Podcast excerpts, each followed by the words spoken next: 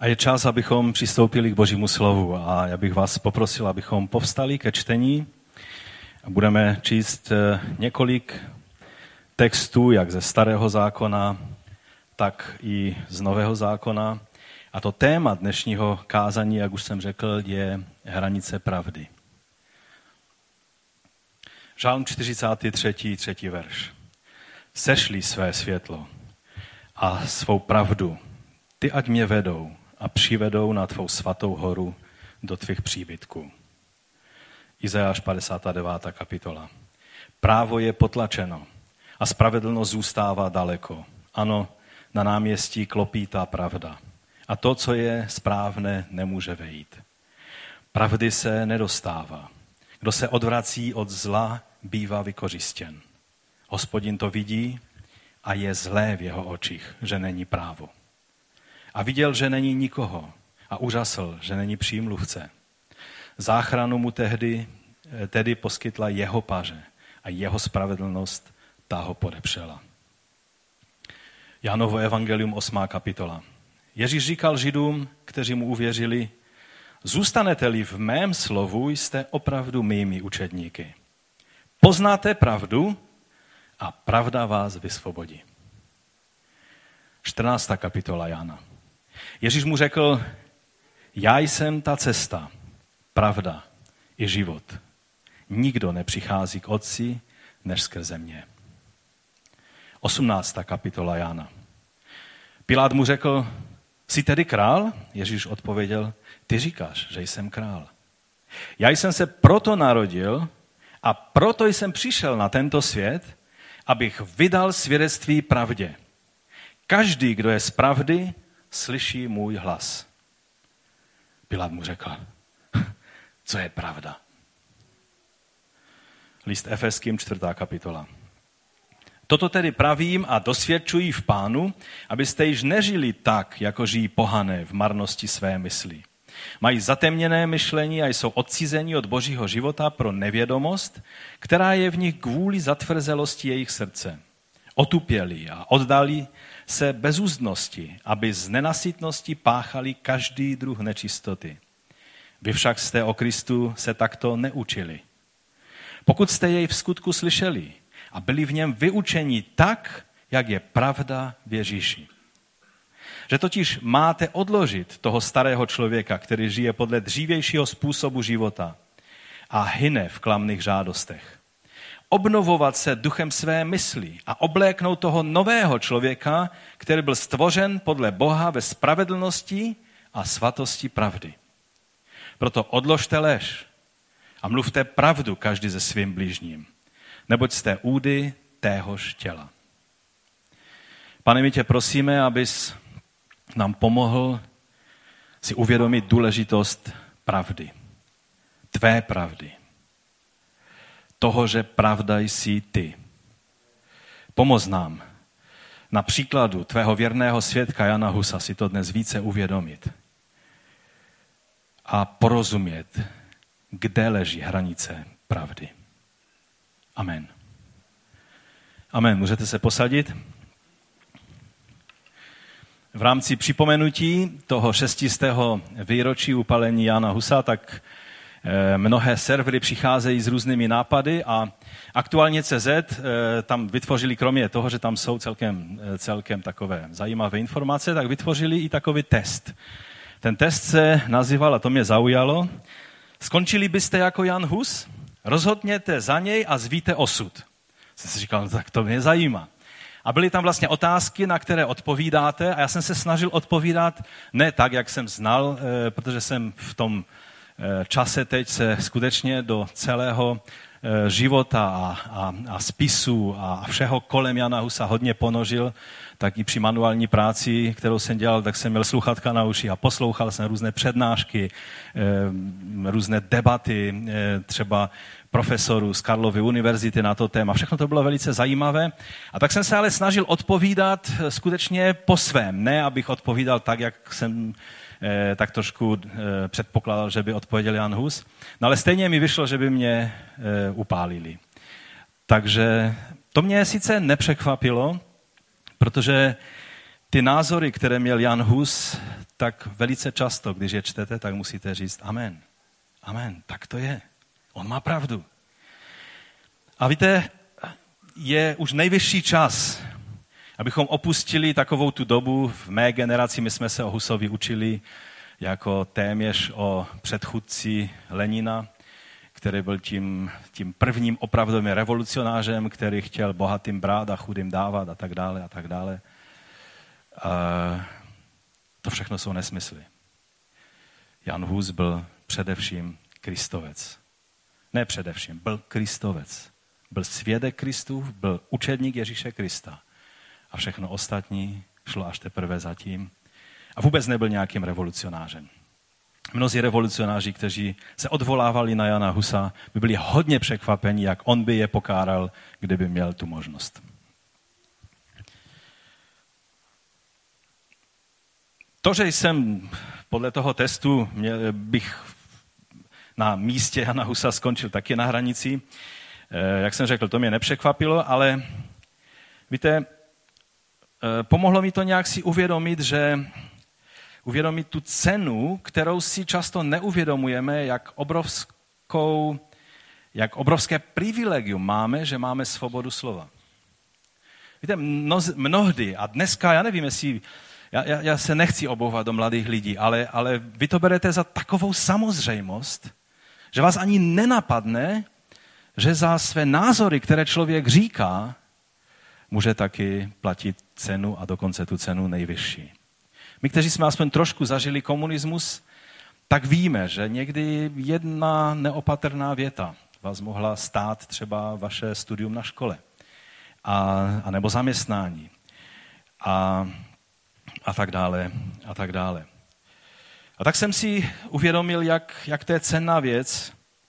Ovšem, taky jsem si uvědomil, že, že až dodnes platí potlačování a, a snaha umlčet nepohodlné názory. Aby bylo slyšet jen ty politicky korektní názory, které tak jdou v souladu s, s těmi názory, které prostě se média rozhodly nějakým způsobem e, nabízet. A akorát ty metody potlačování jsou mnohem víc subtilní, sofistikované, takové, e, kterých si člověk ani nevšimne. Dnes na hranici vás pošle snad jedině islámský stát. A je strašlivé, že i v dnešní době se ty věci skutečně dějou. Ale díky Bohu za to, že, že už to není běžná praxe v těch zemích, ve kterých žijeme, kdy ještě donedávna, když Manfred tady říkal o té Goduli, ta Godule a ta hranice na té Goduli měla velký smysl, protože Godule bylo jedno z míst, Rovnica bylo druhé místo, kde se v době rekatolizace scházeli křesťané, kteří jinak, pokud by je načapali, že čtou třeba svým dětem Bibli doma, tak by jim tu Bibli vzali, ty děti by jim vzali a dali do rekatolizačního střediska, které bylo tehdy v té době tady na našem území, třeba v Ustroni. A a proto se oni scházeli po lesech a všude možně na tajných místech a po domech a riskovali, protože, protože byli v podobné situaci jako Jan Hus. My máme plnou svobodu a často eh, se jí, eh, si ji neumíme dostatečně vážit. A může přijít jiná doba. A ta otázka je, jestli děláme všechno pro to, abychom žili život tak, abychom obstáli, když přijde eh, ta výzva v tom svém čase. Když jsem přemýšlel o tématu toho kázání, tak mi přišlo zajímavé, že eh, kniha, kterou jsem zrovna četl, se jmenuje Hranice pravdy. Napsal ji profesor František Šmáhel někdy koncem 60. let a, a potom teď byla znovu vydána. On je velice snad jeden z největších odborníků na středověk, na husitství, na Jana Husa eh, a na další osobnosti té doby. A, a vlastně eh, v 70. letech, potom v době normalizace, tak dělal řidiče tramvaje. Eh, no, ale pak zase v 90. roce se vrátil na Akademii věd a myslím, že předsedal dlouhá léta, protože teď už to je starší člověk, sekcí právě středověkých studií a, a je ověnčen všemi možnými cenami a jeho desítky publikací se vydávají v různých jazycích a tak dále. Ta kniha je velice zajímavá, ale mě, mě za, tak nějak prostě mi přišlo ten název hodně zajímavý, protože nevím, jestli, jestli to profesor Šmáhel takto zamýšlel, eh, jinak ta kniha je skvělým takovým způsobem, jak se ponořit do té, eh, do té Husovy situace, eh, jak cestou na Kosnický koncil, tak v průběhu celého koncilu a také obsahuje i všechny Husovy kosnické listy, i když mnohé z nich jsou v staročeštině, takže se čtou dost těžce. Proto jsem vděčný za tuhle knihu, kterou jsem si koupil kdysi ještě za komunistů za 39 korun v antikvariátu eh, ze zpráv a kronik doby husické, jsou tam taky dopisy Husovi a všechny možné dokumenty. Eh, myslím, že dneska by stala trošku víc než 39 korun, ale je to cená kniha. A takže nevím, jestli, jestli to profesor Šmáhel takto zamýšlel, ale uvědomil jsem si, že ten titul je tak trošku slovní hříčka. Nevím, jestli jste si všimli. Hranice pravdy, myšleno ta hranice kostnická, na které upálili mistra Jana Husa a s ním i pravdu, které se nezřekl. To je ten, ten prvoplánový titul té knihy. Ale já jsem si položil otázku ohledně toho dalšího významu, kterou, který e, tento titul má. A to je, kde je hranice pravdy? Kde je ta hranice, kde začíná kompromis a končí pravda. Víte, někdo by mohl říct, s pravdou nejsou žádné kompromisy, buď to je pravda, nebo není. Ale my ten kompromis děláme na každý den. Ne vždycky otrocky říkáme každému do tváře, co nás zrovna o něm teď v té chvíli napadlo. Nevždy uh, říkáme pravdu v celé plnosti tak, jak uh, si myslíme, že všechno, co víme o tom, tak řekneme, ale používáme určité hranice. Ty hranice si každý vytváříme sami, často podvědomě. A otázka je, kde je ta hranice pravdy podle Božího slova. Jsou pravdy, jejíž hranice je velmi snadná a řekl bych mělká. Když se někdo hádá o nějakou nepodstatnost, tak eh, se snažím mít tu hranici velice mělkou, aspoň bych ji měl mít velice mělkou a ne někde velice hluboko. Pamatuji se, jak kdysi dávno na radě sboru, už jsem nějaké to desetiletí v radě sboru a když, když jsem ještě jako mladý člověk začínal, tak jsem nemohl uvěřit tomu, jak někteří bratři, starší, ze kterých jsem si bral vzor, z té minulé generace, jak třeba se dostali do sporu kvůli úplné, podle mého názoru, prkotiny. Třeba ten jeden bratr říkal, ty jsi tam tehdy nebyl, když jsme mluvili to a to, nebo když se dělo to a to. A ten druhý bratr říká, no já si pamatuju, že tam bylo to a to, a kdybych tam nebyl, tak bych si to nepamatoval. A dokázali se hádat velice eh, jak to říct, silně kvůli téhle věci. Víte, některá pravda má hranice, řekl bych, takové celkem jednoduché, že moudřejší ustoupí. Když nejde o zásadní věci, tak proč bychom se hádali? Je mnohem moudřejší ustoupit, mnohem moudřejší je dát průchod lásce, o tom ještě za chvilinku, jestli zbyde čas, tak tak se na to podíváme, že pravda vždycky musí být vyvážena láskou. Bez lásky pravda není, není úplná. Takže to jsou takové věci a mohli bychom dlouho tady mluvit, co všechno do této kategorie spadá. Ale kde je hranice pravdy Boží? Pravdy, o které jsme přesvědčeni, že je to Boží vůle. Že je to pravda písma svatého. To je to, o čem chci dnes mluvit.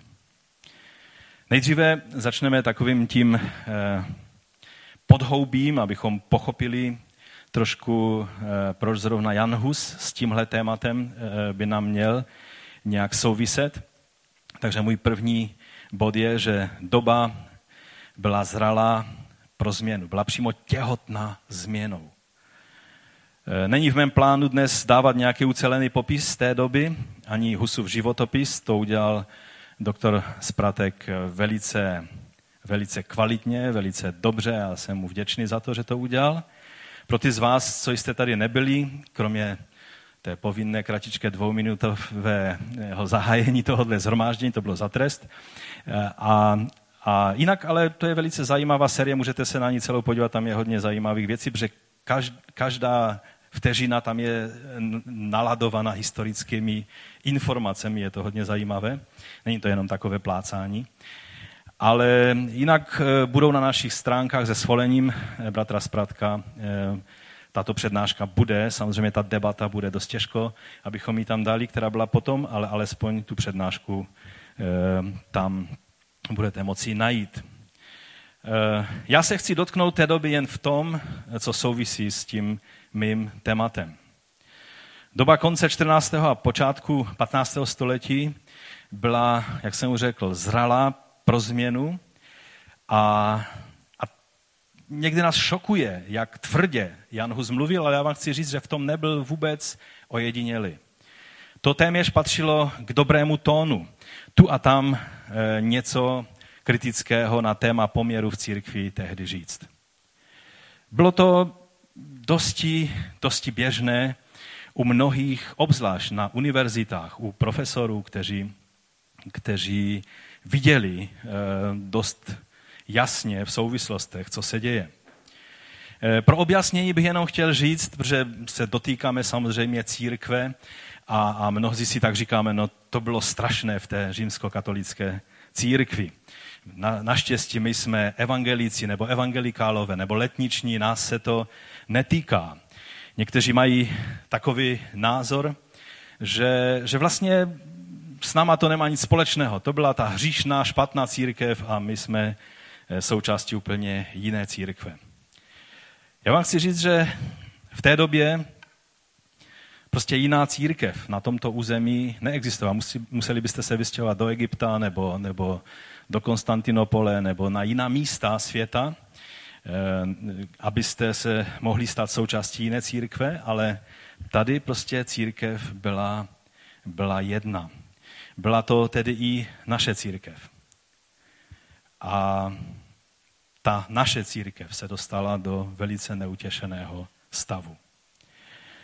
To chci skutečně předeslat, že když někdo v našich kruzích říká, katolici ti ani nejsou křesťané, ti s křesťanství nemají nic společného, to jsem četl třeba v časopise našem, tak vám chci říct, že to je hluboké neporozumění tomu, jak vlastně to z církví je i v tom sboru tady nejsem součástí toho sboru nebo členem jenom já, protože vím, jak aspoň trošku na tom jsem, i když Bůh vidí. A Bůh ví a zná. A ví, že bych nebyl hoden být součástí toho sboru. Ale je součástí každý, kdo se přihlásí. A mnozí z lidí, kteří jsou součástí sboru, ví pán, jestli jsou součástí jeho církve nebo ne.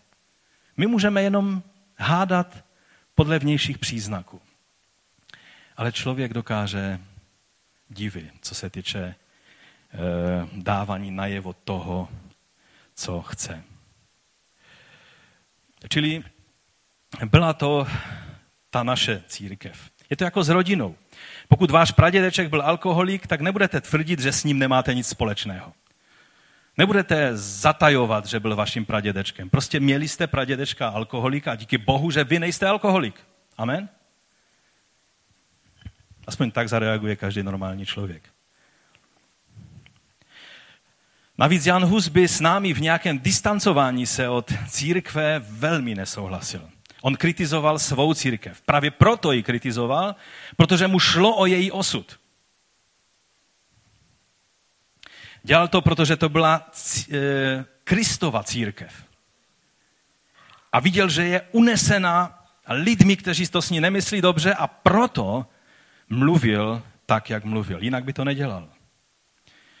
Byla to jak církev jeho zbožné matky, která když ho vedla na školu do Prachatic, tak, tak cestou několikrát poklekla a modlila se za svého synáčka, aby na, na škole prospíval, aby mu Bůh dal milost.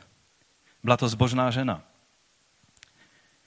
Ale byla to i církev nejdříve jednoho papeže, pak dvou papežů a pak, aby to vyřešili, tak zvolili třetího papeže v Píze, který sice narychlo, eh, rychle, velice rychle pak zemřel. Ti dva ovšem neodstoupili, takže byli tři papeži a ten za toho zemřelého, který je měl nahradit, tak ten, který se stal papežem, tak ani nebyl knězem, tak ho museli narychlo vysvětit. Byl právníkem a, a byl jednoduše velice skaženým a převráceným člověkem. A takže byli tři papeži. Oni se navzájem neuznávali a, a ten Kostnický, to je ten Jan 23., který, který vlastně eh, předsedal, nebo který, který byl tím papežem Kostnického eh, sněmu eh, nebo koncilu, tak potom, když se věci nevyvíjely úplně v jeho prospěch, tak utekl z kostnice. No a abych to zkrátil, tak pak byl zatčen a, a pak najednou si všichni vzpomněli, jak špatný to je člověk. Když ho zatkli, přivedli ho zpátky do kostnice a, a on ještě dával podmínky a vysvětloval, jak to všechno bude. A, a oni e, znehodnotili jeho, jeho papežskou pečeť, tím přestal Jan 23. existovat a byl zpátky Baltazar Koza člověk, na kterého se najednou podívali už ne jako na papeře, ale jako na hříšného člověka.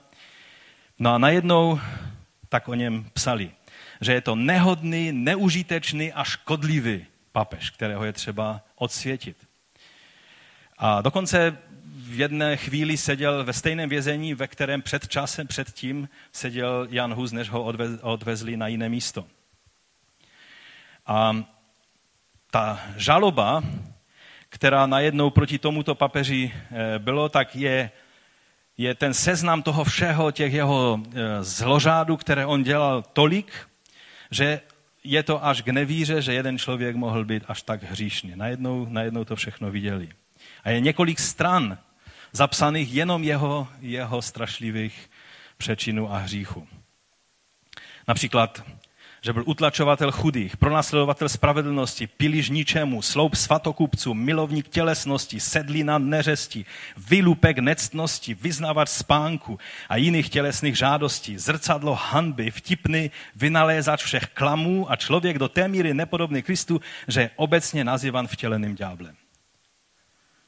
To už byl nazývan ještě, když byl papežem. No a pak pak taky tam pokračuje, že se dopouštěl smilstva s manželkou svého bratra, s jinými vdanými ženami, s dívkami, s, s jeptiškami a tak dále a tak dále. A, a že byl svatokupec, že byl tvrdošíny kací, že byl ostudník, travič a zločinec neštítící se ničeho. Pak si vzpomněli, že byl dokonce předtím, než se stal papežem, že byl námožním loupežníkem. To, to taky ještě měl ve vínku. A, a pak taky zjistili, že vlastně teologicky byl úplně zcestný, protože on se posmíval, a to je pravda, že se posmíval těm lidem, kteří věřili ve věčný život. Kteří věřili ve vzkříšení. Co pak i ty tomu věříš, že člověk povstane z hrobu? Se posmíval lidem. Najednou to věděli, předtím to nevěděli. Takže církev byla ve strašlivém stavu a e, kdybychom měli mluvit o všech neřestech církevních představitelů, byli bychom tady hodně dlouho, ale to skutečně nemíním činit. Chtěl bych jenom zdůraznit, že hřišní lidé jsou všude, i v dnešní církvi.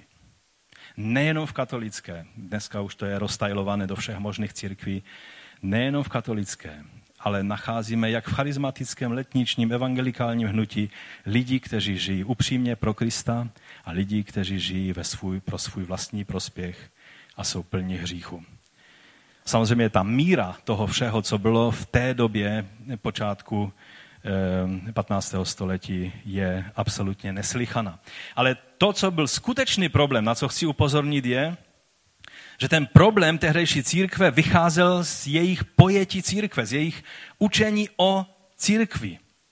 Ne, že to byli hřišní lidé, kteří překračovali všechny církevní nauky, ale že vlastně ta nauka církve, která tehdy byla, o, o tom, co je církev a jak funguje církev a, a kdo je hlavou církve a kdo je tělem církve. To byly věci, které přivedly církev do tak strašného stavu. Za prvé bylo to, eh, bylo to učení o památce večeře páně, o takzvané transubstanciaci chleba a vína na tělo a krev Ježíše, kterou samozřejmě může dosáhnout jen pravověrně svěcený kněz, a, a ten kněz může být ustanoven biskupy a, a biskupové papeřem. A najednou, když máte tři papeře, tak který je ten pravý, u kterého ta transubstanciace je skutečně pravá a tudíž zajišťuje spasení lidem? A u kterého z těch papežů jsou lží papežové a není pravá a tudíž jejich svěcení není pravé a potom ani transubstanciace nemůže probíhat. Byla to teologie, která udělala z toho trojpapežství největší problém té doby. Ten hřích, který byl, jako my, jako moderní lidé, moderní křesťané bychom řekli, no tak místo jednoho papeže byli tři, no tak, tak se církev rozdělila na tři části. V evangelických církvích máme jsou desetitisíce různých církví a, a různých superintendentů, biskupů a já nevím, jak se všichni e, nazývají a v tom není problém, tak, tak měla církev tři. Ovšem problém je v tom, že ten správný mohl být jenom jeden. Takhle to učení to dostalo do, do problému, že vlastně každý člověk musel mít zájem na tom, aby tahle schizma byla, byla vyřešena protože chtěl mít jistotu, že je jeden papež a tudíž transubstanciace skrze kněze, které on, světí a biskupy eh, platí, funguje a já mám zajištěné spasení. A samozřejmě toto učení eh, s tímto souviselo.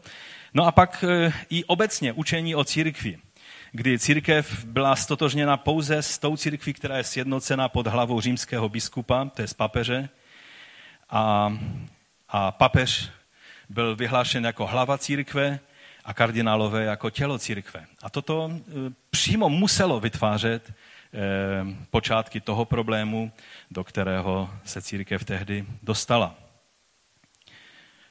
E, to, jestli církev už úplně jasně chápe, v čem byl ten hlavní problém, to bylo velice zajímavé na té přednášce, možná jste si všimli, když bratr Spratek řekl, že eh, někde četl nebo slyšel eh, profesora Halíka, jak řekl, že vlastně, když se na to podíváme z praktického hlediska, tak vlastně císař Zigmund, nebo teda římský král Zigmund, byl větším reformátorem církve než Jan Hus, protože on způsobil zpátky sjednocení církve pod jednoho papeže. Tím samozřejmě jenom je ukázáno, že pro pro toho člověka, který věří v ty věci, o kterých jsem teď před chvíli mluvil, tím největším problémem nebyl hřích kněží, nebyla neúčenost kněží, nebylo to všechno ty problémy, ale bylo to, že struktura církve mi nezajišťuje to, aby, mohla správně, aby mohly správně fungovat svatosti a tudíž e, to je problém, který se musí e, vyřešit a kvůli tomuto problému, ne kvůli Janovi Husovi, byl svolan e, kostnický koncil. V té době tehdy Karlova univerzita, která byla založena koncem, teda v polovině 14. století Karlem IV., se stala centrem mnohých reformních eh, debat. Univerzity obecně v Evropě se těšily obrovskou svobodou v té době. Možná větší svobodou než v té dnešní medializované době, kde se mohlo skutečně debatovat o věcech, Eh, velice svobodně, ale muselo to vždycky zůstat na úrovni univerzitní půdy. Nemělo se to tu debatu přenášet mezi ostatní lidi. Mnozí lidé, kteří byli spojeni s touto univerzitou, tak měli kontakty na Anglii, na Oxfordskou univerzitu a tam samozřejmě byly e, známy, bylo známo dílo Jana Vyklefa, který byl takovou jítřenkou té první reformace, do které e, patří jak Vyklef, tak Jan Hus. A ta druhá reformace pak přišla o sto let později eh, s Martinem Lutherem. A v té době byli mnozí jiní, i velice tvrdí kritikové církve. Jan Hus nebyl jediný. Třeba muži jako Matouš z Krakova. To byl velice učený e, profesor nebo doktor univerzity, který učil na několika univerzitách, taky se pohyboval i v Praze nějaký čas. A ten mluvil a psal ještě tvrději než, než Jan Hus o všech zložádech církve.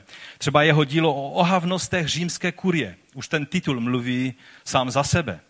A přitom ho neupálili, byl celkem v pořádku. Tam se říká, že špatně žijící křesťan se stává antikristem, ale když podobným způsobem žije kněz, tak se stává přímo vtěleným ďáblem. To říkal jeden z profesorů eh, tehdejší doby Matouš z Krakova. Eh, Matouš za hlavu církve neuznával papeže, ale samotného Krista. A nad papežem, který je pouze Kristovým náměstkem na zemi, eh, říkal, že stojí koncil. To bylo vlastně počátek toho hnutí eh, konciliarismu, čili že koncil by měl rozhodovat o věcech církve.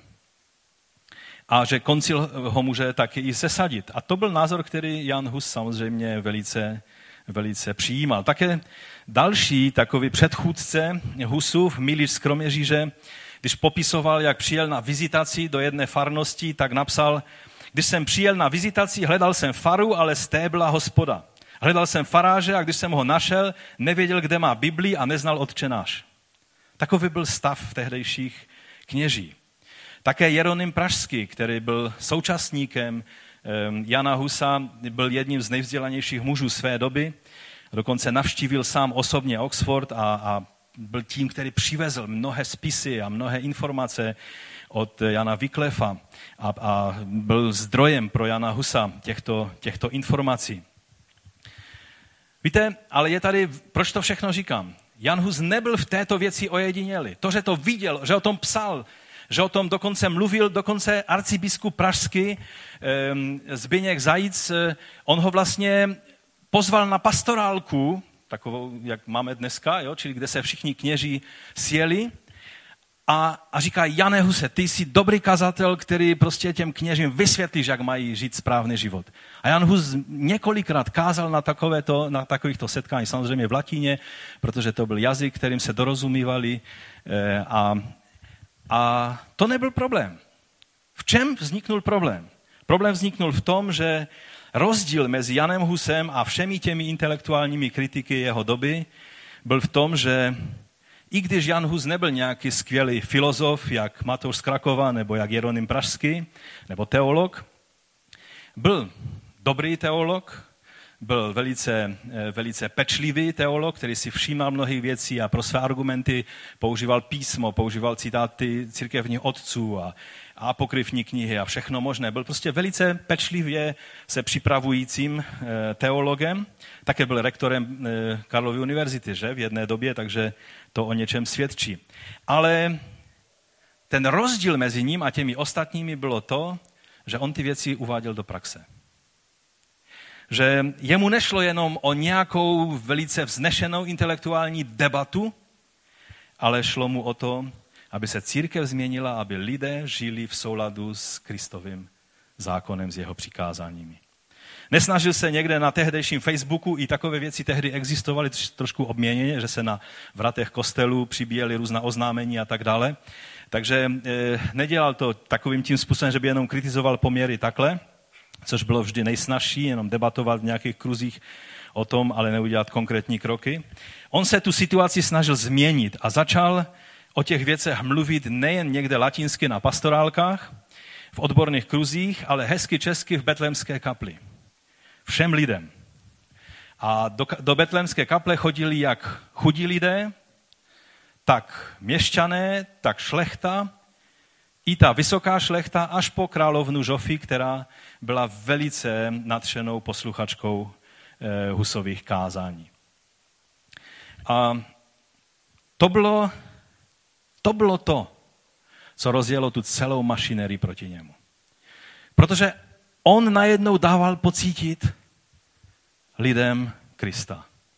Najednou v těch kázáních oni měli možnost vidět Krista tak, jak jej ukazuje písmo. Jan Hus mluvil velice často o, o, vlastně o obraze Krista, o tom, jakým způsobem, eh, tak jak Pavel říká, vymaloval jsem vám Krista před vašima očima, galatští. A, a Pavel napomíná Galacké, jak jste mohli opustit to, co jste na Kristu poznali a uviděli. Úkolem každého kazatele je vykreslit, namalovat Krista před zhromážděním. Předat pravdy, které ať jsou populární nebo ne, ukazují Krista takového, jakým nám je zjeven v písmu. Takže Betlémská kaple se stala takovýmto místem A samozřejmě to roztočilo celé kolo e, obrovské. Zpočátku samozřejmě všichni mu tleskali, ale pak se od něho postupně všichni začali odvrácet, protože viděli, že on to myslí opravdu vážně, že to nemyslí jenom jako nějaká slova kritiky, ale že zatím myslí jít dál, dělat kroky, eh, řídit se těmito principy, které káže. To je objev, že? Že principy, které se kážou, jsou k tomu, aby se žilo podle nich. To je jedna z věcí, o kterou šlo Janu Husovi velice, jak ještě na závěr uvidíme. A dneska se proto, pro tu jeho takzvanou neústupnost, mnozí na něho dívají jako na nějakého fanatika, který zemřel jenom pro svoji neústupnost. Kdyby byl víc trošku takový, který by si dal říct a mírnil své výroky, tak, tak mohl veselé žít ještě dalších mnoho let. Já si vzpomínám na dobu, kdy komunisté přišli a STB pozatýkalo naše vedoucí. Tehdy byla malý počet lidí, kteří chodili eh, také na ta naše tajná zhromáždění. A minimálně jednoho člověka si pamatuju, jak nám začal velice tvrdě vytýkat. Eh, oni byli zavřeni za jejich tvrdohlavost a ne za to, že jsou křesťané.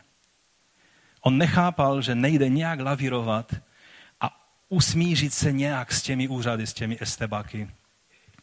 To zní úsměvně, úsměvně že? Eh, On nechápal, že někdy ta hranice pravdy je jinde, než se jemu zdala rozumnou. A taktéž i na Jana Husa. Mnozí moderní lidé se dívají a říkají, Teď on byl vlastně fanatik. Pro mnohé je objev, třeba když viděli ten třídílný film teď, který natočil, je to takové zajímavé, že režisérem byl bývalý předseda komunistické strany, ale myslím si, že to je i dobře, protože on se aspoň eh, cítil zavázan, že nemá udělat z Husa nějakého revolucionáře. A tak eh, z toho filmu na mě dýchnul Kristův svědek. Nevím, jak na vás, jestli jste to viděli, ale, ale samozřejmě řemeslně já ten film nehodnotím, protože v tom nejsem odborník, ani, ani si nemyslím, že to je ta podstatná věc. Ale to důležité je, že skutečně Jan Hus byl člověkem, který se snažil vymalovat Krista. A to, že byl neústupný, nebyla jeho povahová, nějak, nějaké kverulanství. Jsou lidé, kteří budou stále psát nějaké petice, nějaká, nějaké protesty, ať je někdo poslouchá nebo ne. Stále budou na všechny úřady chodit a volat a telefonovat. Každý úředník takové lidi zná, protože v každém městě jsou a oni budou na poštu volat, na městský úřad, na všechny úřady, eh, někde na církev. I v církvi jsou takoví lidé, kteří, když vám píšou e-mail za e-mailem s kritikou, tak oni si myslí, že fakt jste, eh, vaš, eh, vaše celá pracovní doba je jenom od toho, abyste četli jejich e-maily. A Jan Hus takový nebyl. To byl velice moudrý člověk, který velice dlouho vždycky přemýšlel, než se do něčeho pustil. Byly jiné horké hlavy. Třeba Štěpán Páleč, jeho přítel, který za vyklev, aby se nejdříve pral eh, dokonce i fyzicky, pak byl jeden z hlavních obžalovatelů eh, Husa v Kostnici. Byli jiní, kteří, kteří byli horké hlavy, ale Jan Hus byl spíš ten umírněný, který mnohé brzdil. Ale byl v jedné věci velice neústupný a to je, když jde o Krista. A ten důvod je, proč mnozí lidé nahlížejí na Husa takovýmto způsobem, jak jsem už řekl, že Husova hranice pravdy byla na úplně jiném místě než hranice pravdy těch všech lidí, kteří se dívají, proč z toho dělal takovou vědu? Když čteme ty články, z kterých ho obvinili, my jim ani nerozumíme, my ani nevíme, o šlo. A máte pravdu. Mnozí teologové jim nerozumí. Zdá se, že šlo o nějaké nuance. A když pozorně čtete, tak šlo o jednoduchou věc. O svědectví Kristovo. Pro moderního člověka se zdá, že, že je to takové, takové nějaké přitažené za vlasy a že, že Hus byl víc náboženský, než si představovali. To, to jsem taky slyšel takový názor. Teď on je, teď on vypadá jak nějaký náboženský fanatik. A my jsme si mysleli, že to byl takový celkem vzdělaný rektor Pražské univerzity. Problém je, že když někdo se snaží stát na pravdě, v dnešní postmoderní době mu lidé nerozumí. Jo, pravdu má, ty máš svoji pravdu, já mám svoji pravdu. V čem je problém? Tak na jedné pastoralce naší církve apoštolské, jeden z pastorů řekl, na koni pravdy už nikdo nejezdí. Ve smyslu, co my stále ještě na tom koni rajtujeme. v dnešní postmoderní době je třeba lidi oslovit jiným způsobem, než jim tvrdit, že něco je absolutní pravdou, přes kterou nejede vlak. Pro Jana Husa byla pravda tím, za co stojí jít do velmi složitých střetů. Pamatuj se, jak bratr Ulonska kdysi nám na takovém semináři řekl, dnešním kazatelům nestojí za to se ani pořádně pohádat o Bibli. Jim je jedno, co je v Bibli napsáno. Pamatuji se, jak jsem se snažil, ještě jako mladý, neskušený člověk, vysvětlovat jednomu bratru, že, že vlastně v Biblii je to takhle. A že jak můžeme to, to prostě nechat být a dělat si to po svém. A on mi tehdy řekl, z Biblii se dá obhajit všechno. A tehdy jsem mu říkal, no a tak jak můžeme používat Biblii jako měřící metr? Když metr znamená všechno, tak neznamená nic. Je to tak? Buď Bible je tím měřítkem, anebo vlastně lze ji natáhnout, jak si kdo chce, a tudíž ji odhoďme.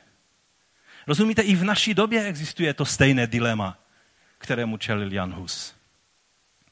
On stále znovu a znovu říká, ano, to, co po vás chci, koncilu to říkal, každému to říkal, ať přijde třeba poslední kněz z toho koncilu a ať otevře Bibli a ukáže mi, v čem se milím na základě písma.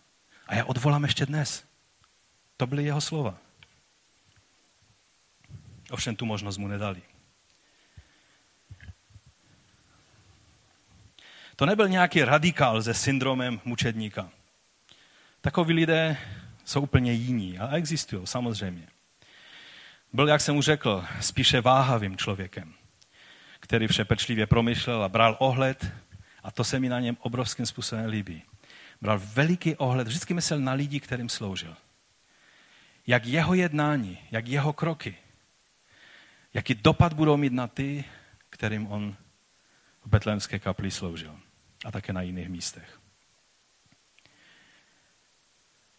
To, čím se Jan Hus zásadně lišil od dnešních mnohých křesťanů a lidí, je, že on se ohně, on nebyl, on nebyl nějaký člověk, který si říkal, haha, plameny, ať tady přijdou. To byli třeba někteří církevní otcové.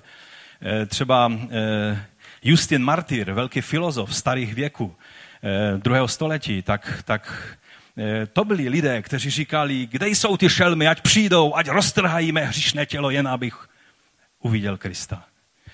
Jan Hus takový nebyl. Samozřejmě i ten církevní otec to říkal, aby povzbudil ty křesťany, kteří plakali a na každém setkání, kde se s ním setkali, tak říkali, nám je to tak líto, co, co s tebou udělali, protože oni ho vezli do Říma. On je samozřejmě chtěl povzbudit, tak to dělal takovým radikálním způsobem. Ale Jan Hus se líšil velice zásadně tou věcí, že on se ohně na hranici bal mnohem méně než božího soudu a následného ohně věčného zatracení. To je ten rozdíl. On nebyl hrdina. On měl strach z toho, že když nebude věrně sloužit svému Kristu, pak může ztratit svoji duši a v ohni věčného zatracení to bude mnohem horší, než na té hranici, kterou mu nachystají v kostnici. Rozumíte té logice? To zní velice rozumně. Ovšem nerozumně a fanaticky to zní jenom tehdy, když člověk nevěří v oheň věčného zatracení. Tehdy se zdá člověče, zpamatuj se, teď jde o život. Jo, ale především jde o život věčný. Uvažujeme takovýmto způsobem, bratři a sestry. Tohle je křesťanovo uvažování. Ano, jde mi o život, ale především mi jde o věčný život. Jsem člověkem, který, který se bude moci postavit před Boží tvář a říct, Bože, z tvé milostí jsem tady. A nebo kličkujeme ve svém životě, že když přijdeme na Boží pravdu, tak s kříkem a v panice utečeme od Boží tváře. To je to, co byl rozdíl mezi Janem Husem a dnešním mnohými lidmi. V odpovědi jednomu přátelskému polskému doktorovi, kterého jehož jméno on kryje ve svých dopisech, aby ho nevyzradil, tak eh, on řekl, věru prospěšnější je mi raději zemřít, nežli únikem před dočasným trestem upadnout do rukou páně a snad potom do ohně a pohanění věčného. To je ta logika. A ten tajemný příznivec Husův se nedal odradit, jinak polští, eh, polští i polská šlechta a mnozí lidé tak velice spolupracovali s českými pány v té věci pomoci Janu Husovi, což je, což je velice, velice dobré. On se nedal odradit a, a začal, začal vyjadřovat prostě a, a vysvětlovat Husovi, že, že prostě ať, ať ho to netrápí, že se vzdává pravdy. On říká, přišel s takovou verzi na něho, nikoli vy, nebrž oni se jí vzdávají. To nejsi ty, Jane Husi, který se vzdáváš pravdy, ale oni, když tě nutí, tak oni se vzdávají pravdy. To je zajímavá logika. Eh, oni, kteří jsou představenými mými i vašimi. A i kdyby to byla křivá přísaha, co od vás žádají, nebyl byste za ní odpověden vy, nebrž ti, kteří ji vymáhají. Jan Hus říká, že ti, kteří přišli a říkali mu, no už abys byl na hranici, že to bylo menší pokušení. Ale ti, kteří přišli s tímhle vysvětlením, tak celou noc zápasil. A zněli mu ta slova v uších. A přemýšlel o nich. Protože to má logiku. Dokonce je jedno místo ve starém zákoně, teď si přesně nespomínám, kde je napsáno, že z donucení, když někdo je donucen přísahou, takže ta přísaha neplatí. A, a Jan Hus se mohl začít obhajovat tímto způsobem. Proč to neudělal? Možná, že na to přijdeme.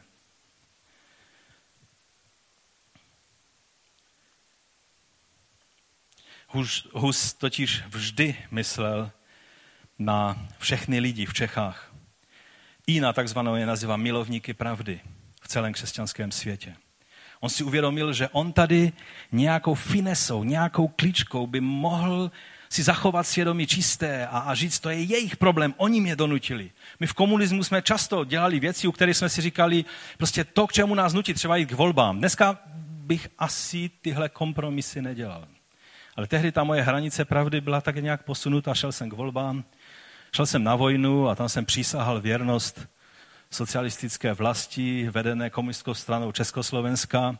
Eh, sliboval jsem, jak mnozí z vás, kteří jste toho věku a byli jste na vojně, tak jste přísahali, že položíte svůj život v obraně své socialistické vlasti a po boku Sovětského svazu a tak dále. Já vám řeknu, že se stydím za tuhle hranici, kterou jsem měl. Rozumíte? Já jsem si to všelijak vysvětloval, že to je přísaha, ke které mě donutí, ale byl jeden bratr, Karel Brozda, který v 50. letech si řekl, já nebudu přísahat. Zavřeli ho, eh, jak se jmenuje v Brně ta věznice? Spielberg. Na Spielbergu seděl. Za to, že řekl, já, já nebudu přísahat. A možná, že to byl správnější postup, než ten, který my jsme si takhle trošku kompromisně racionalizovali. Jan Hus s těmi věcmi zápasil, ale byl jeden důvod, proč se pak rozhodnul, a to bylo to, že on věděl, že těmi finesami a všelijakým používáním těchto nuancí by zmatil hlavy dokonale těm, kteří věří v správnost jeho věcí v Čechách. On by to těm lidem nevysvětlil. Jak by jim to vysvětlil? Za prvé by se do Čech nevrátil, protože by ta alternativa nebyla, že když odvolá, tak usedne do kočáru a pojede zpátky tralala do Čech. Ta alternativa byla, že doživotně skončí v nějakém vlhkém smradlavém e, žaláři. On věděl, že jeho úkolem není ani tak vyhrát teologickou debatu a zachránit si svou kůži, ale obstát tak, aby v hlavách těch, kteří jej poslouchali v Čechách, nevznikl zmatek a nevíra. To věděl, že je jeho úkolem. A my to víme z jeho dopisu. 10. června, měsíc, eh, necelý měsíc před jeho upálením napsal takovýto dopis. Věrní a v Bohu milí páni a paní, bohatí i chudí. Prosím vás a napomínám, abyste Pána Boha poslouchali, jeho slovo velebili a rádi slyšeli a plnili. Prosím vás, abyste se pravdy Boží, kterou jsem z Božího zákona psal a z řečí svatých kázal a psal, drželi. Prosím také, jestliže by kdo ode mě slyšel na kázání nebo soukromě něco proti pravdě Boží, tady si všimněte, on, on neručí sám za sebe, on říká, pravda Boží je to, co platí a kdybyste objevili u mě nějaké věci, tak, tak jim radí, aby, aby ho nenásledovali v těchto věcech. Eh, kromě eh, něco proti pravdě Boží, čehož, jak doufám, není, aby toho nedržel. Prosím také, jestliže někdo viděl mé lehké obyčeje v mluvení nebo ve skutcích, aby se jich nedržel, ale aby ze mě, za mě Boha prosil, aby mi radšil odpustit. To je pokorný služebník Kristův. Prosím, abyste kněží dobrých obyčejů milovali a velebili a ctili, a zvláště ty, kteří pracují v slově Božím. To je, e, tady cituje Boží slovo. Prosím, abyste se varovali lstivých lidí a zvláště kněží nehodných, o nich ždí spasitel, že jsou v rouše ovčím, ale uvnitř vlcí hltaví. Prosím pány, aby své chudině milostivě činili a spravedlivě ji spravovali. Čili nebyl to žádný komunista, že? Prosím měšťany, aby věrně své dílo vedli a jeho požívali. Prosím sluhy, aby svým pánům věrně sloužili. Prosím mistry, aby i soudce dobře živí, své žáky věrně učili. Nejprve, aby Boha milovali a pro jeho chválu se učili a pro prospěch obce a pro své spasení, ale ne pro lakomství ani pro světské zvelebení. Prosím studenty i žáky jiných, aby mistry v dobrém poslouchali i následovali aby se pilně pro Boží chválu a pro spasení své i jiných učili. Také prosím vás, zvláště Pražany, abyste na Betlém byli laskaví, dokud Pán Bůh popřeje, aby v něm slovo Boží bylo kázáno. Proto místo ďábel se rozhněval a proti němu faráže a kanovníky popudil, spatřív, že jeho království v tom místě se zrušilo. Doufám v Pánu Bohu, že to místo zachová do své vůle a, uči, a učiní v něm prospěch větší skrze jiné, než skrze mě nestatečného učinil. Také prosím, abyste se milovali, dobrých násilím tlačili, tlačiti nedali a pravdy každému přáli. Dan list v pondělí před svatým vítem po dobrém andělu. Tím dobrým andělem to byl nějaký mnich Vilém, který propašoval tento dopis z vězení. Pak ještě Hus tam dopsal později, než to tomu Vilémovi předal, tak tam dopsal ještě, ještě dovětek. Nyní zbývá buď odvolat, odpřísáhnout a podstoupit úděsné pokání, anebo se dát upálit. Otec a syn a duch svatý, jeden Bůh, v nějž věřím a na něž spoléhám, dá mi na přímluvu všech svatých a lidí spravedlivých, ducha rady a statečností, abych mohl uniknout osídlu satanášovu a v jeho milosti se trvat až do konce. Víte, právě to spojení teorie a praxe u Husa, kdy on stále myslel na každého toho věrného člověka, který ho poslouchal. To je to, co eh, třeba i náš první prezident, snad jediný prezident, který si zaslouží eh, být prezidentem s velkým, s velkým P, Tomáš Garik Masaryk, pro něho Jan Hus byl obrovským vzorem. Protože eh, Jan Mas, teda, Tomáš Garik Masaryk říkal, že nelze oddělovat teorii od praxe. Že ty dvě věci vždycky jsou spolu. Kdo říká, já nepotřebuji teorii, tak e, vlastně ubližuje té věci, protože teorie, správná teorie je podmínkou toho, aby i praxe byla správná. To platí až dodnes. A Jan Hus byl velice důsledným člověkem, který toto hlásal a toto používal i ve vztahu k písmu. E, samozřejmě e, TGM si Jana Husa taky trošku nacionálně přibarvil a, a, a používal jako nástroj v těch jeho mm, národně budovatelských plánech. A říká se, že když eh, vyvěsil na jeden den eh, prapor husický na hradě, a on to myslel vážně, protože Hus byl skutečně jeho, jeho vzorem, ne jak se teď dělá věci jenom pro efekt a pro různá, různá gesta. Tak tehdy, když to udělal, tak vlastně Nuncius Eh, utekl z Prahy nebo odjel z Prahy pryč a čtyři roky to pak eh, diplomaté řehlili. Ale v té době, když se eh, TGM dozvěděl o tom, že Nuncius odjel z Prahy, tak začal tancovat po té místnosti, jestli to byla kancelář nebo doma, nevím, a začal zpívat národní písně. Čili on si Husa také hodně použil i pro své národnostní věci, ale přesto principy, které, které z Husa čerpal, byly přesně ty správné. Spojení teorie a praxe.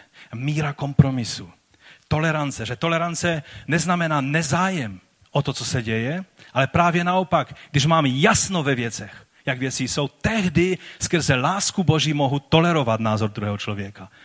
Tolerance není nezájem. Mě nezajímá, co oni tam říkají. Já to toleruji. To není tolerance. Tolerance je, když mám velice jasný a pevný názor, abych mohl říct, tak jak říká Pavel, je váš názor a přijde čas, že i vy uvidíte tak, jak já vidím. To je tolerance. Že se nevzdáváme pravdy, ale že nebudeme, tak Jan Hus říká, nepotlačujte násilně e, názory, jiné názory. Můj čas se velice krátí, takže já budu zpět e, k závěru. A e, ta otázka před námi je, kde je teda ta hranice kompromisu. Jak můžeme přenést Husův postoj do dnešních dnů? Víte, to, co, a to už, tu, to už tu vlastně bylo dneska řečeno i v těch svědectvích, to, čeho si u Jana Husa velice vážím, to je to, jak on dokázal odlišit ty nepodstatné věci od toho, oč skutečně jde. A bojoval za ty věci, na kterých skutečně záleží. Ty, které souvisely s Kristem, za tyto věci bojoval, napomínal, vyučoval, karal, ale také i zemřel. Když třeba mnohé věci se, se protřásají v dnešní době, některé z nich jsou prkotiny. Ale pak jsou i velice závažné otázky. Třeba když v Americe, teď jsem četl, že jedna, jedna pekařská rodina eh, dostala pokutu 135 tisíc dolarů, což je asi 3,5 milionu korun, eh, za to, že neupekli eh, lesbickému páru dort, tak co povinní tomu lesbickému páru za újmu, kterou tím podstoupil, asi nemít dort na takové akci, je velká škoda, takže e, soud jim přikázal zaplatit 3,5 milionu korun. Samozřejmě tu rodinu to finančně zrujnuje. Ale kde je hranice pravdy v této situaci? Mnozí křesťané, dokonce teologové, dokonce biskupové mnohých církví říkají, nebudeme se hádat. My víme, někteří upřímní řeknou, my víme, co říká Bible, ale žijeme v jiné době. Jiní se vám snaží z Bible vysvětlit, že vlastně Bible neříká to, co říká, ale říká úplně opačnou věc. Kde je hranice v této věci? Myslím, že přicházíme do doby, kdy znovu a znovu budeme tuto otázku řešit. A je otázka, jestli chceme platit cenu za to, že hranici nenastavíme tam, kde je to ještě pro nás výhodné a bezpečné a zůstaneme v té zóně bezpečí, v té loďce Petrově a jenom budeme teoretizovat. Ježíši, tak čistě teoreticky, když bych teď vystoupil z té vody, udrží mě ta voda? Ježíš by mu řekl, no tak pojď.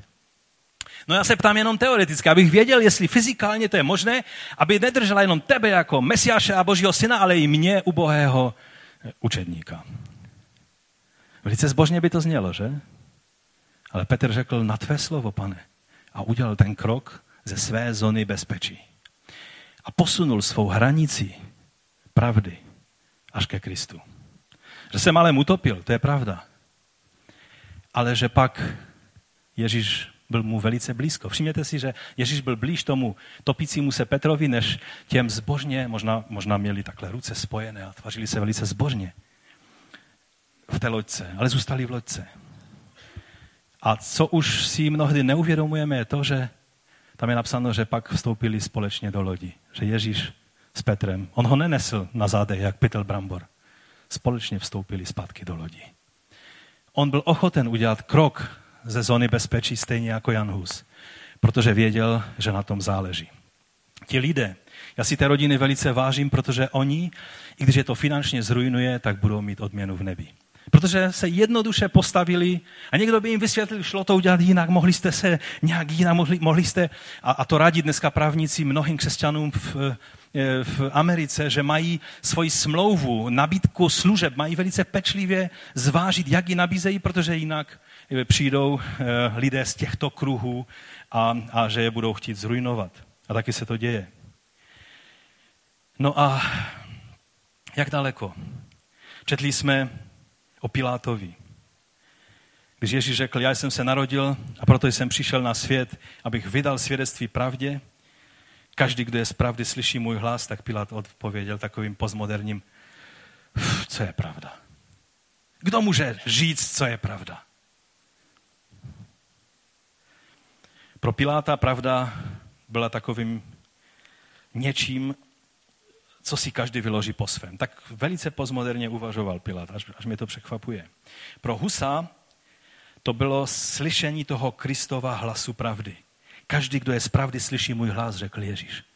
A Hus, protože byl z pravdy, slyšel jeho hlas. Na začátku jsme četli, že poznáte pravdu a pravda vás vysvobodí. Pravda je tím, co dává vítězství, co osvobozuje. Nejznámější snad věta ehm, Jana Husa je, kterou napsal ještě dlouho před kostnící ve výkladu věry desatera a páteře v roce 1412. Napsal, protož věrný křesťané, hledaj pravdy, slyš pravdu, uč se pravdě, miluj pravdu, prav pravdu, drž pravdu, braň pravdy až do smrti. Neboť pravda tě vysvobodí od hřícha, od ďábla, od smrti duše a konečně od smrti věčné, jenž jest odlučení věčné od milosti Božie i od blahoslavené vše radosti, kteréžto radosti dojde, kdož věk věří v Boha i v Jezu Krista, jenž je pravý Bůh a pravý člověk.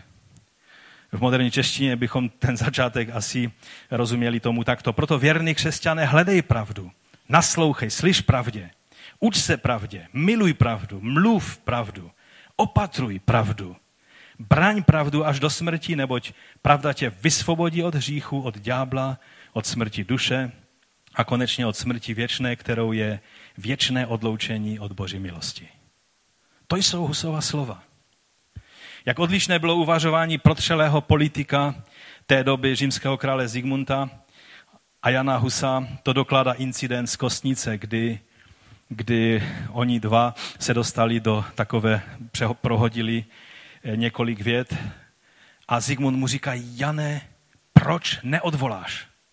Naléhal na ně. On si, on, jeho nenapadlo na dně duše, že Jan Hus bude trvat až do konce na svých, na svých, na svých názorech. On prostě s tím počítal, ano, dávám glade, i když pak se ukázalo, že ten glade byl jenom na cestu, více než na projednávání koncilu, protože ten glade ho nemohl chránit před eh, rozsudkem koncilu. Ale, ale on mu říká, proč neodvoláš? Co ti v tom brání? Já na tvém místě, říká Zigmund, bych odvolal hned. No jasně, že by odvolal. V tom je ten zásadní rozdíl mezi Zigmundem. Nemohou být dva lidé víc od sebe vzdálení než tento pružný politik a tento muž, svědek Kristův. Také preláti angličtí, kteří měli zkušenosti s Vyklefovým učením, že u nich doma to všechno probíhalo, tak, tak přišel za Janem Husem a říká, e, že na jeho místě by ochotně odpřisáhl. Vždyť takhle to udělali mnozí mistři u nás v Anglii, kteří byli obviněni z toho, že sympatizují s Vyklefem. Tak se ho zřekli a měli vyřešený život. Proč to, Jane, neuděláš? Protože moje hranice pravdy je jinde než vaše hranice. Moje hranice je u Krista. Pro tyto lidi to bylo intelektuální cvičení. Pro Zigmunda ztráta času. Ale pro Jana Husa tady šlo o Krista a proto šlo o všechno. Jan říká, když však přijde on, duch pravdy, uvede vás do veškeré pravdy. To bylo pro Jana Husa. Když jsem poznal pravdu, Kristovou skrze Ducha Svatého, tak v tom budu stát. Takže můj závěrečný bod je, že hranice pravdy je na hranici. Hranice pravdy je na hranici. Když jde o Krista, tak ta hranice je až na hranici. Pro Jana Husa to byla pravda, ta boží, ta zjevená v Kristu, byla něčím, za co stálo i zemřít pro většinu dnešních lidí v Evropě naprosto nepochopitelné.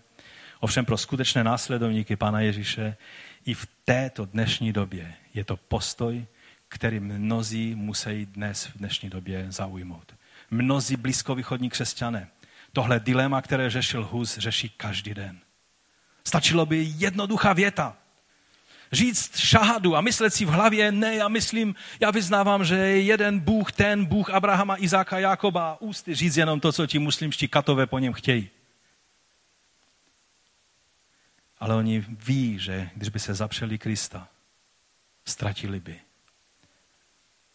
to, na čem stojí jejich život. Pravda je tím zásadním rozdílem mezi křesťanstvím a jinými náboženstvími, Eh, protože právě ty důrazy, které jsou v křesťanství, stojí na pravdě. Nemusíš mít správné formulky na ústech, ale v srdci musíš mít pochopení pravdy, přijetí pravdy, souhlas s pravdou o Bohu, o Kristu, o jeho plánu spásy. Náboženství to je, že když správně odříkáváš formulky, a že tohle je i v našich kruzích velice často, Jsou předepsané způsoby modlitby, předepsané způsoby vyznávání věcí. A lidé říkají, že slovo má moc a tudíž, že se věci dějí. Já vám chci říct, pravda má moc. To znamená to, čemu věříš. Jednou jsem jednomu člověku v takové debatě řekl, že já nemusím ani jednou za celý život říct slova, e, třeba, že, že beru meč ducha do rukou, anebo že mám pancíř spravedlnosti oblečený, nemusím to ani jednou vyznat za život, ale když přijdu na křižovatku života a mám se rozhodnout po svém, anebo po božímu. A já se rozhodnu po božímu, tehdy jsem měl meč ducha v rukou. Rozumíte? To, co je na ústech, to je náboženství. Jestli je pravda v srdci, to je život v Kristu. Takže hranice pravdy pro Jana Husa byla na hranici. A tak závěrem dovolte, že vám přečtu jeho prohlášení z 1. června, teda z 1. července, pár dnů před jeho smrti vůči koncilu. Eh, on řekl toto, já Jan Hus, v naději kněz Ježíše Krista, boje se urazit Boha a boje se upadnout v křivopřisednictví, nechci odpřisáhnout v celku ani jednotlivě článku, které proti mně předvedli v svědectví křiví svědkové, protože jsem jich, Bůh mi svědek, ani nekázal, ani netvrdil, ani nehájil, jak řekli, že jsem jich hájil, jak kázal, netvrdil. Dále o článcích vybraných z mých knížek, aspoň o těch, které byly správně vybrány, pravím, že kterýkoliv z nich obsahuje nějaký křivý smysl, toho se odříkám. Boje se však urazí pravdu a mluví ti proti mínění svědců, nechcí kteréhokoliv z nich odpřisáhnouti. A kdyby bylo možno, aby byl nyní hlas můj celému světu zjevný, jakož bude zjevna každá lež a každý můj hřích v den soudný, každou nesprávnost a každý blud, jenž jsem kdy pojal vyslovení nebo vyslovil, velmi rád bych odvolal před celým světem. To pravím a píší svobodně a dobrovolně. Psáno vlastní mou rukou dne 1. července. Pak ještě den před svojí popravou, 5. července, napsal e, svým přátelům v Kostnici, kteří, to byl hlavně Jan z Chlumu, e, pán Jan z Chlumu, zvaný Kepka, byl to jeho písař, Petr e, z Mladoňovic, byl to byli to další lidé, kteří, kteří mu pomáhali a všelijakým způsobem eh, se starali o jeho potřeby, pokud mohli, a taky o dopisy, aby se dostali do bezpečí. A jim napsal toto. Zítra o hodině šesté mám odpovídati, předně zda chci říci, že každý článek vybraný z mých knížek je zbludný a že jej odpřísáhnu a budu kázat opak. Za druhé, zda chci přiznat, že jsem kázal ty články, jež byly dokázány svědky a za třetí, že je odpřísáhnu. Kdyby tak Bůh ze své milosti, poslouchejte teď, co, na co on myslel. Den před svojí popravou. Kdyby tak Bůh ze své milosti přivedl krále na slyšení. Proč? Ne proto, aby jeho obhájil, to už si nedělal iluze o tom, že ho král obhájí. Rád bych viděl, aby slyšel, která slova mi nejlaskavější spasitel vloží do úst. Jemu šlo o toho krále, aby slyšel slovo spasitelovo z Janových úst. A pak, když eh, profesor Šmáhel, když popisuje poslední rozhovor s přáteli eh, ve vězení, jak jim dovolili se setkat s Janem Husem, to byl předden vlastně jeho popravy, jeho odsvěcení, jeho strašného ponížení a, a popravy, eh, upálení zaživa, tak to popisuje takto. S chmurnými předtuchami vydali se oba pánové ke klášteru menších bratří. Než stráž přivedla Husa, Václav z Dube poprosil Kepku, to je Jan z, eh, z Chlumu, aby se ujal slova první. Mistře Jené, jistě tušíš, proč přicházíme. Tak ho oslovil eh, ten pan Kepka. Jsme pouzí lajikové a neumíme ti poradit, začal opatrně pan Kepka. Když se předtím mlčky objal s Husem. Cítíš-li však, že jsi v některých věcech, které se ti vytýkají vinen, nehambi se e, o nich poučit a odvolej je. Jestliže se však cítíš vinen, e, necítíš vinen tím, co se ti předhazuje, pak v žádném případě nejednej proti svému svědomí. A nelží před tváří Boží, ale raději stůj až do smrti v té pravdě, kterou si poznal. Pane Jene, odpověděl Hus se slzami v očích Kepkovi. Věz, že kdybych věděl o něčem, v čem bych proti zákonu božímu a svaté matce církví psal nebo kázal, Bůh mi je svědek, že bych to pokorně odvolal. Stále si přeji, aby mi ukázali písma lepší a hodnověrnější, než je to, co jsem psal a učil. Budou-li mi ukázána, velmi ochotně odvolám. A teď bych přečetl možná úplně na závěr eh, úplně poslední psaný záznam, psaný dopis, který napsal eh, Jan Hus eh, svým přátelům v Čechách. Úplně na závěr jsou to jeho poslední psaná slova. Pak máme svědectví z jeho popravy od lidí, kteří byli očitými svědky, ale toto je dopis, který napsal 5. Eh, července úplně na závěr. Jan Hus přátelům v Čechách jimž děkuje za jejich služby a jimž posílá poslední pozdravy. Bůh s vámi. Rač vám dátí věčnou odplatu za to, že jste pro mě učinili mnoho dobrého.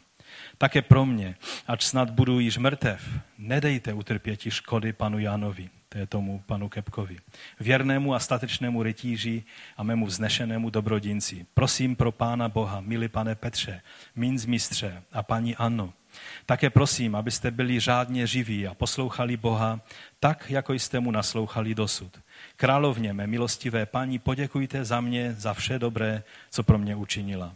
Pozdravte své blízké i jiné věrné přátele, jichž není možno vypsat. Prosím také všechny, aby se za mě prosili Pána Boha. U jeho svaté milosti se s jeho svatou pomocí brzy zhledáme. Amen. Psal je, psán je list v žaláři v očekávání odsouzení na smrt, v okovech, což jak věřím, snáším pro zákon Boží. Pro Pána Boha nedejte utiskovati dobrých kněží. Mistr Jan Hus v naději sluha Boží. A pak tam je ještě dopsáno dále, Petře, příteli nejmilejší, ponech si kořich na mou památku. To je vidět, že on byl chudý a on si vážil věcí. On nepocházel z nějakých, eh, z nějakých poměrů, kde by prostě rozhazoval věci. Pane Jindřichu Lefle, buď dobře živ se svou manželkou. Ještě napomíná jeden manželský pár, kterým radí, aby žili, žili v, eh, dobře se svojí manželkou. Děkuji ti za dobrodění. Bůh buď tvou odplatou. Věrný příteli, pane Lidnhéři a paň, s paní Margaretou a panem Škopkem, e, s Mikéskou a jinými, dej vám Bůh věčnou odplatu za vše dobré, co jste pro mě učinili. Věrný a milý mistře křesťané, Bůh buď s tebou. Mistře Martínku, můj žáku, pomni, co jsem tě věrně učil. Mistře Mikuláši, královnín kněže, Petře i jiní mistři a kněži, dbejte slova Božího. Kněže Havlíku, káž slovo Boží. A všechny prosím, aby byli pevní v pravdě Boží. To bylo večer před tím, než v 6 hodin ráno ho přivedli do katedrály, a kde, když ho odsvěcovali, nejdříve ho úplně oblekli do kněžských hrouch, dali mu kalich do rukou, pak mu ho odňali ze slovy odjímáme od tebe kalich spásy. A Jan Hus jenom odpověděl, mou spásou je Ježíš. On je zárukou mé spásy. Postupně ho odstrojili, dali mu na hlavu ďábelskou korunu, papírovou, na které byli vyobrazeni ďábli, kteří se rvou o jeho duši. A Zigmund dal příkaz na odvezení na popraviště za městem u řeky, na místě, kde se spalovaly eh, vlastně eh, mršiny konňů, tak tam na tom místě postavili hranici, obložili ho dřevem až podle očitých svědků, až po krk a on ještě předtím, než tam nastoupil, tak poklekl a modlil se a vyznával a vkládal svůj život do rukou Ježíšových. Potom ho přivázali a ještě je taková historka, která se traduje, že jedna stará žena, která byla tak zblbla těmi všemi zprávami, které všichni říkali o tom, jak strašný kacíš to je, tak přišla a přinesla pár svých eh, dřívek, aby přiložila k tomu ohni, kdy ten kacíš bude hořet. On se tak na ně ještě podíval a řekl, o svatá prostoto. A, a pak zpíval kristovské písně. Až do momentu, než mu plameny bouchly do tváře a už nebyl schopen zpívat. A takto e, vydal svého ducha pánu. Toto je svědectví muže, který zaplatil tu cenu nejvyšší za to, že byl Kristovec. A vlastně šel ve šlepějích svého mistra a pána, pána Ježíše Krista. Tento kříž, který dnes pro nás je posvátný kříž, je popravčí nástroj. Náš mesiáš a pán je ukřižovaný mesiáš a pán. Náš král neměl zlatou korunu, trojstupňovou, jak měl tento papež, který byl v kostnici, ale měl korunu trnovou. Takového Krista následujeme. A proto povstaňme a budeme přijímat památku Večeře Páně. Z vděčnosti, že On prolil za nás tuto krev, že On dal skrze Ducha Svatého sílu Janu Husovi, aby obstal tehdy v té, v té chvíli nejtěžší a tu moc, to zmocnění Ducha Svatého, které Bůh dal Janu Husovi a na kterou on spoléhal, tu stejnou sílu Bůh dá i tobě, když budeš muset tu hranici pravdy dát až na místo, kde je Kristus a přitom budeš vědět, že místo u Krista je vždycky místo kříže.